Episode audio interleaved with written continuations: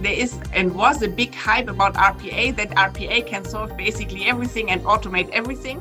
Yeah, I mean, it's it's the problem with those hypes is that it becomes uh, sometimes a very expensive hobby. You always need to have the business perspective of what are the requirements, how is the, the process set up in that organization, and does the technology fit the needs? Process improvement comes out of our budget, uh, but when it uh, when it's as soon as it starts touching any technology, then it is within the CIO's budget. Welcome to the GBS Masterminds podcast. Season is CIOs are from Mars and GBS leaders are from Venus. We have two unique guests. I'm going to let them introduce themselves. Michael and Annette, go ahead. Hello, and thanks a lot for having the opportunity to join that podcast. My name is Annette Hamann. I'm the CIO of Beiersdorf. My name is Michael van der Kroeg. I'm heading up Global Business Services for Amway. All right. Thanks for joining. So, the first question is Annette to you. There is a perception out there that the CIO's office is the office of the no. Do you think this perception is true? From my perspective, that perception is obviously not true. So, for me, IT is the function of enabling. The technology we provide and we run is enabling each and every process in the organization. And therefore, we have a high interest to support the business with whatever opportunities they see in the usage of technology. On the other hand, there's a big but because we are not only responsible for one single isolated technology, but the technologies are more and more integrated. So the beauty of saying a yes with a but behind that is making sure that afterwards the technology works as well in an integrated manner in an efficient way so that the costs do not explode and with a certain stability so that it can be used on a daily basis. A counter question for you, Michael. There is a other perception out there that the GBS is the office of the fairy tale, where you go and look at a lot of latest and greatest technology, and then you want it immediately, and then you expect the CIO office to sign off. What are your thoughts on this? Well, you know, Sashi, our slogan in GBS is success as a service, right? So it's a variation on the theme of SaaS, software as a service. And the difference of the word success means that we look at business outcomes. And from that perspective, we don't really mind which technology does that. At the end of the day, you're trying to get to an end goal. But I can see that we may be sometimes exploring against the will of our technology partners. And that can create that fairy tale experience. But I think we're, when we're looking for requirements that we're trying to define, um, we're looking also at the capabilities that are out there. And we're pretty open to uh, compare and contrast the outside capabilities with our internal capabilities.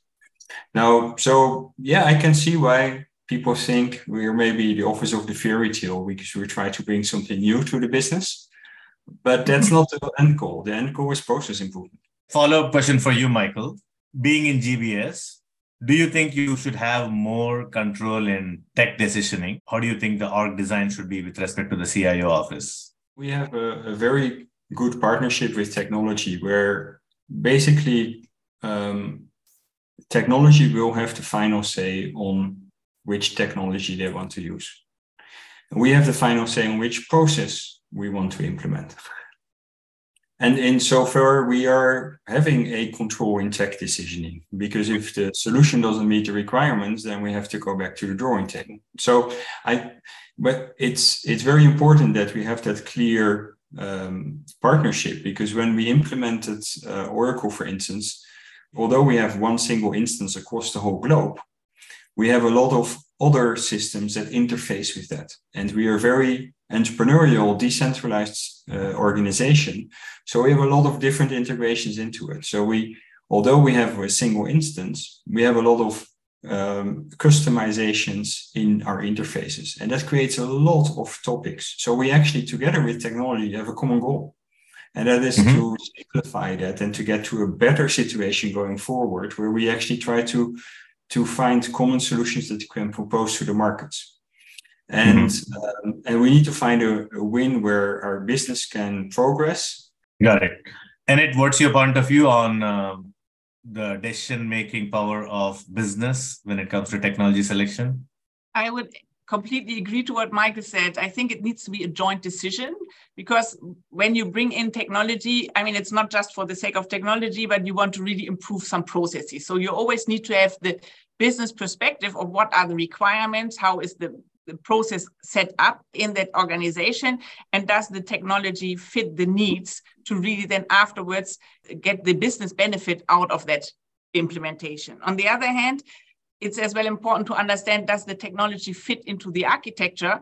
And is then the handover from one process step to the other process step feasible in an effective manner? Where i often see and that is probably where sometimes tension comes in. We have an example here in Beiersdorf where we were looking into one process and there was from one step they said no we should do the process in a different manner. And then from IT, there was then in the end the concern, or from IT perspective, because we looked into the architecture and we were looking where is then afterwards the next step. So where is this data again used? And we realized mm-hmm. if we do it the other way around, how the business proposed that, then a different function in the organization would not have the necessary data for their mm-hmm. process. So, and that means in the end, we had to revert that. And there is a bit, I think, where it, this kind of healthy tension comes in, because often it is only when you go into the IT architecture department that you have an overview about the whole process chain. And that's why in Beiersdorf, for example, we implemented now an architecture board where we really move one level up in the process, not looking on the actual requirements, but looking into the solution as well. How is it connected in the overall value chain? Within the company. One follow up question on that to you, Michael. Let's say you want to improve a process and then you want to have a niche solution, could be custom or a third party niche vendor. But then in your case, your CIO's office is saying we should keep it using Oracle functionality. How do you resolve that conflict where the business is saying, I need deeper functionality, and then the CIO's office is saying, let's keep it within standard ERP? Yeah, so so first of all, I, I, do agree completely on the enterprise architecture, and I'll come back to that later as well. I think it's really key, especially when we go to product-related groups, how they work. But um, it's it's it's also critical that um, those decisions about what the business needs, we always look first at what solutions do we have in house, right? I mean, if the technology that we have in house has that capability, then why would we take that from a third party vendor? It doesn't only create technological debt on the technology organization, but for our teams, it means more documentation, more process knowledge we need to maintain, more people we have to train. So the cost of ownership just goes up. So we we we listen very closely to our technology partners. Um, we challenge them because we, we don't accept no as a standard answer, of course. so, okay.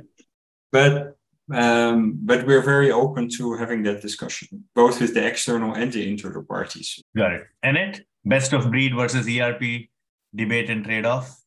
For me, I would prefer to look first in what capabilities we, we have, because when you really think about most of the software as a service packages come with a lot of functionality. And in the end, when we implement them, we only often use a fraction of it. Obviously, the best of breed quite often sounds quite attractive because they obviously promise much more versus the, the platform that we already have. If you go for best of breed, you create more complexity in your technology, which as well means in the end, it gets more inefficient and that puts much more pressure than on the business case because you need to make sure that you deliver as well higher value if you want to increase your cost on the other side.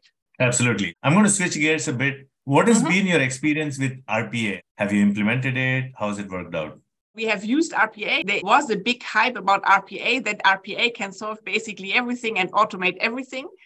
Um, for me, the first learning is if you have a bad process, even RPA will not make it better. And um, within one of my previous roles, we started to establish as well um, a governance for RPA because within the hype, everybody tried to create our own um, robots and everybody was basically doing it and not even thinking about the effort to maintain these robots. And that's why we created a specific team within the IT organization that created a governance setup where we really were looking at what is actually the opportunity.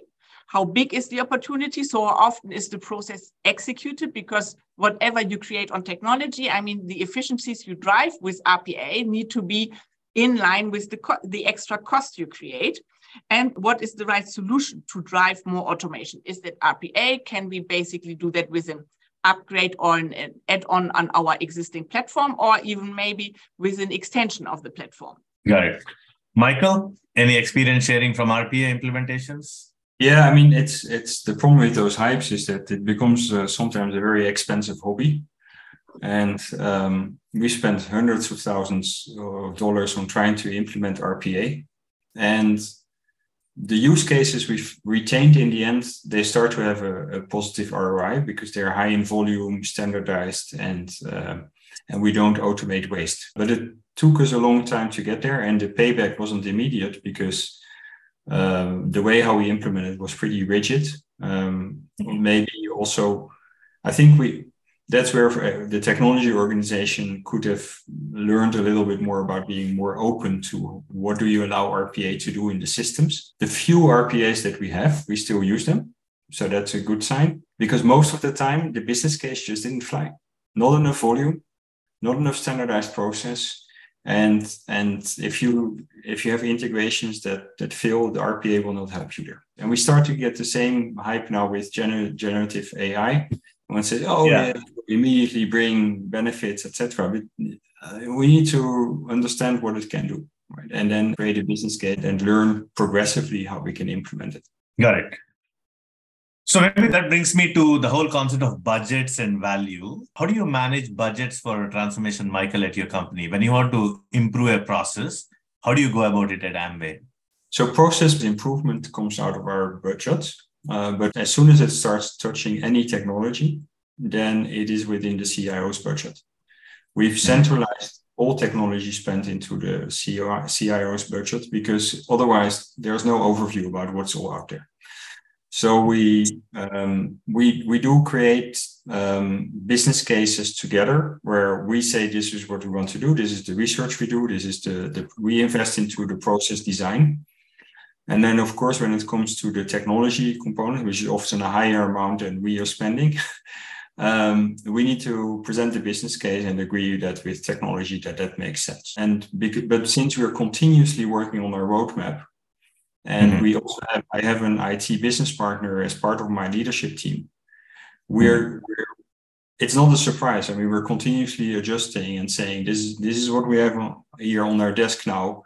What do we mm-hmm. prioritize? How do we move forward? Then we adjust continuously according to the available budgets. And that's a very big difference to what we did before when we just had budgets that were available and no one actually knew what we were getting for it. So you, the difference now is that we know what we want to change. And that's why I think our transformation is now far more process led. Got it. Annette, how does it work at your company?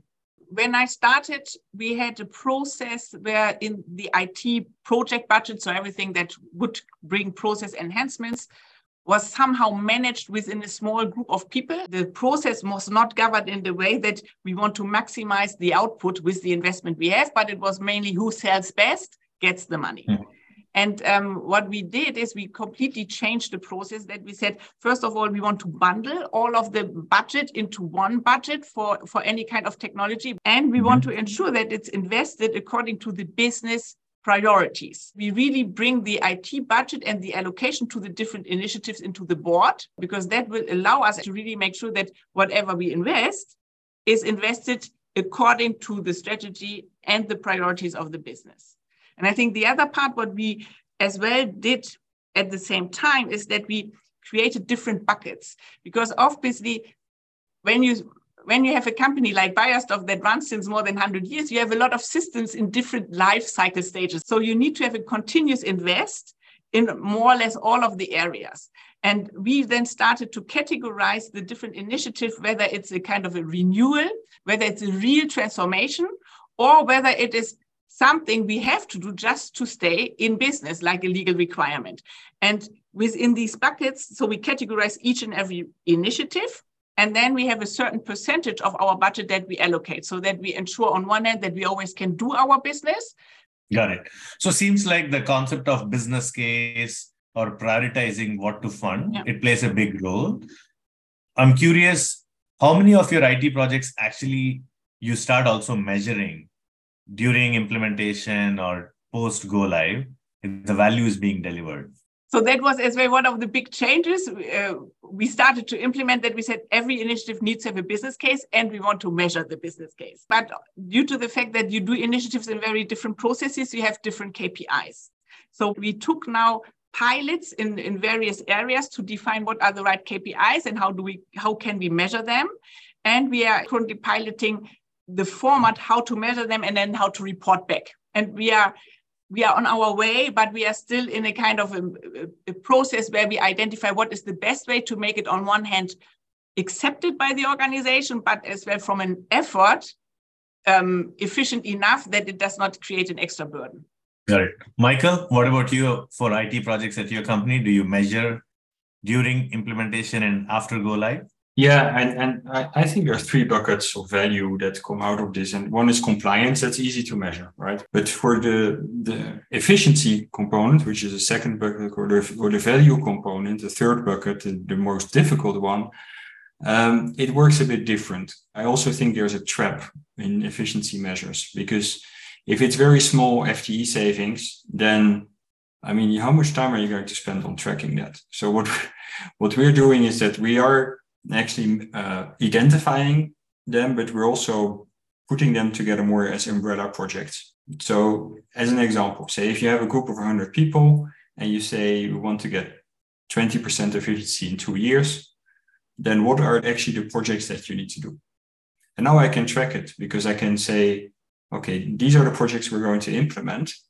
Theoretically, they deliver maybe 15 FTEs or, or 12 FTEs out of the 100.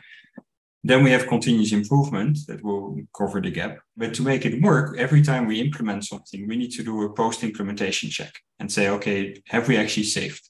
Now, for value, it's really difficult. If it's working capital, yes, you can measure it. Uh, but if it's uh, additional sales for the organization, well, that's really difficult to get the business to commit to additional sales opportunities. All right. So we're ready to close actually. So, Annette, what is your one ask from the business execs out there?